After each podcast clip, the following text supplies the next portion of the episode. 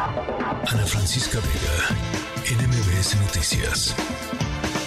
Diputados federales de Morena, encabezados por Manuel Alejandro Robles Gómez, presentaron una demanda de juicio político en contra de los 11 ministros de la Suprema Corte de Justicia de la Nación por la violación sistemática del artículo 127 constitucional que establece que ningún servidor público podrá recibir una remuneración mayor a la del presidente.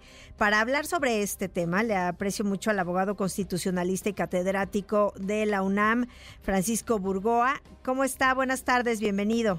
Gracias, Lali. Muy buenas noches para estar con, el gusto de estar contigo y con tu audiencia. Eh, pues sí, bienvenido. ¿Es viable lo que están pidiendo los morenistas?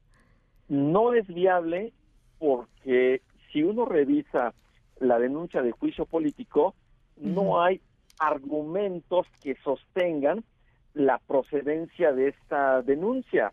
Esto tiene más, por supuesto, es mi opinión, esto tiene más una narrativa para continuar con los ataques hacia las ministras y los ministros de la Suprema Corte, porque pareciera más que esta denuncia de juicio político tiene más, persigue un fin totalmente de venganza más que de justicia.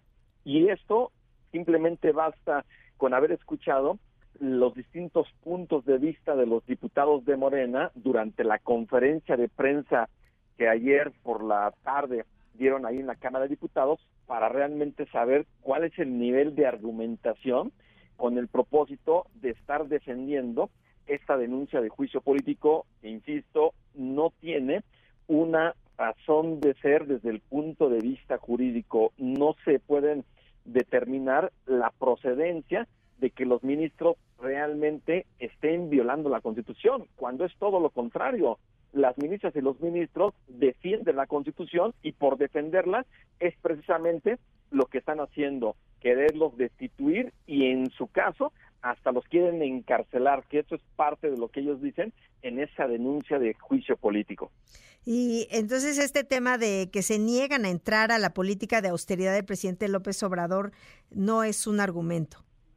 No es un argumento, Citlali, porque si nosotros revisamos el artículo 127 constitucional, cuando se creó este, este principio de que nadie puede ganar más que el presidente, se estableció en un artículo transitorio una excepción de que aquellos ministros que estén en funciones no van a poder ser disminuidos en sus percepciones.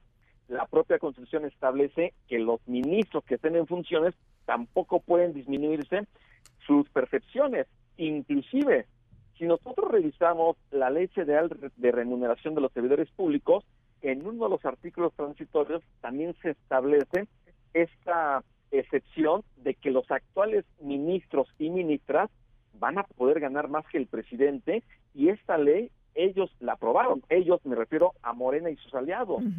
Y hoy que vengan a decir que los ministros no quieren cumplir con la Constitución ni con la Ley Federal de Remuneración de los Servicios Públicos, es más un discurso para atacar a los ministros que solamente ellos han cumplido con su deber y obligación de defender la Constitución y eso no le gusta al presidente de la República ni a los legisladores de Morena. Pareciera una respuesta, ¿no? A su determinación sobre estas, eh, pues, precampañas, aunque no son precampañas.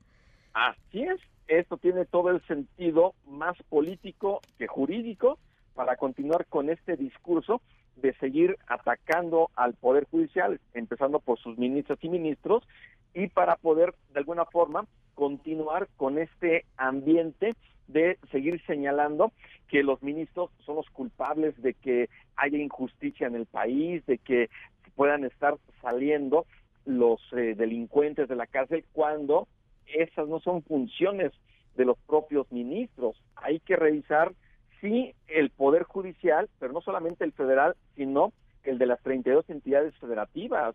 Hay, por supuesto, jueces que cumplen plenamente con sus funciones y puede haber otros que no, pero lo importante es también saber de dónde se origina todo. Y eso tiene que ver también con el trabajo de la fiscalía, las carpetas de investigación, qué es lo que pasa al momento de que se ejerce acción penal en contra de las personas. Es todo un gran tema que no se puede ver solamente en el sentido de que la culpa es de los ministros, no, hay que revisar todo el sistema de administración y de procuración de justicia para saber en dónde sí se puede eh, fortalecer, pero no solamente atacando a los ministros y a las ministras de la Corte, cuando esto solamente ocurre en, lo que es este año, a partir de que la ministra Norma Piña asumió la presidencia de la Suprema Corte, porque además, Itlali, ¿de dónde deriva el sueldo también de los ministros? Del presupuesto de egresos de la Federación, que está aprobado por los diputados. Y los diputados, que también son de Morena y de sus aliados, han aprobado que los ministros ganen más que el presidente. Entonces, toda esta narrativa va más en ese sentido de seguir intimidando o tratando de intimidar, de presionar a los ministros y ministras para que en las resoluciones que próximamente van a seguir conociendo, pues no vayan a estar ellos ah, cumpliendo con su deber de defender la Constitución, porque los ministros están para defender la Constitución, no están para defender ningún proyecto político. Sí, también el presidente de la mesa directiva y aspirante a dirigir el Frente Amplio por México, Santiago Krill, criticó esta decisión y dijo que pues no va a proceder. De, así es, no va a proceder precisamente porque dentro de lo que es el procedimiento de juicio político se tiene que turnar a una llamada sección instructora que se integra por cuatro diputados, dos de Morena, uno del PRI y otro del PAN.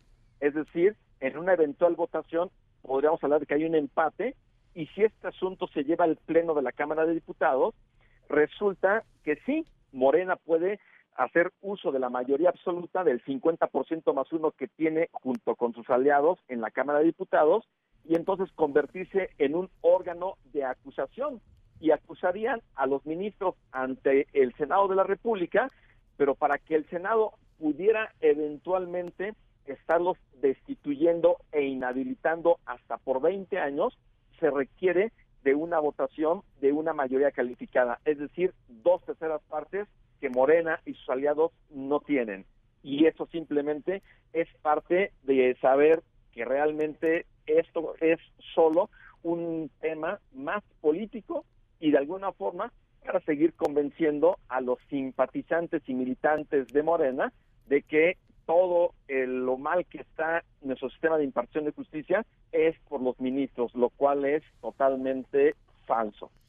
Bueno, pues vamos a estar pendientes porque ya como nos adelanta no es viable esta determinación, pero bueno, por lo pronto el tema ya está en la mesa. Absolutamente, está en la mesa y además también el mismo eh, Morena, especialmente en la Cámara de Diputados, han, han comentado que se va a llevar a cabo a partir de septiembre una serie de foros ahora para continuar con el análisis de esta reforma al Poder Judicial de la Federación. Y esto, en el fondo, pues es seguir con la idea que ellos quieren de que ministras, ministros, magistrados, magistrados y jueces federales sean electos por el voto popular. Un tema que, en mi opinión, es totalmente inviable porque los jueces se deben a la Constitución y a las leyes, no se deben a el voto popular, no se deben a caerle bien a las personas. Sí, a quien los elige, ¿no? Así es, a quien los elige y esto no, no es parte de la naturaleza de las funciones que tienen los juzgadores a nivel federal, a nivel local. Pues Francisco Burgó, abogado constitucionalista y catedrático de la UNAM, muchísimas gracias por estar con nosotros esta noche. Al contrario, Citlani, un gusto siempre estar en MBS. Hasta luego, Francisco Burgó. Ana Francisca Vega, NMBS Noticias.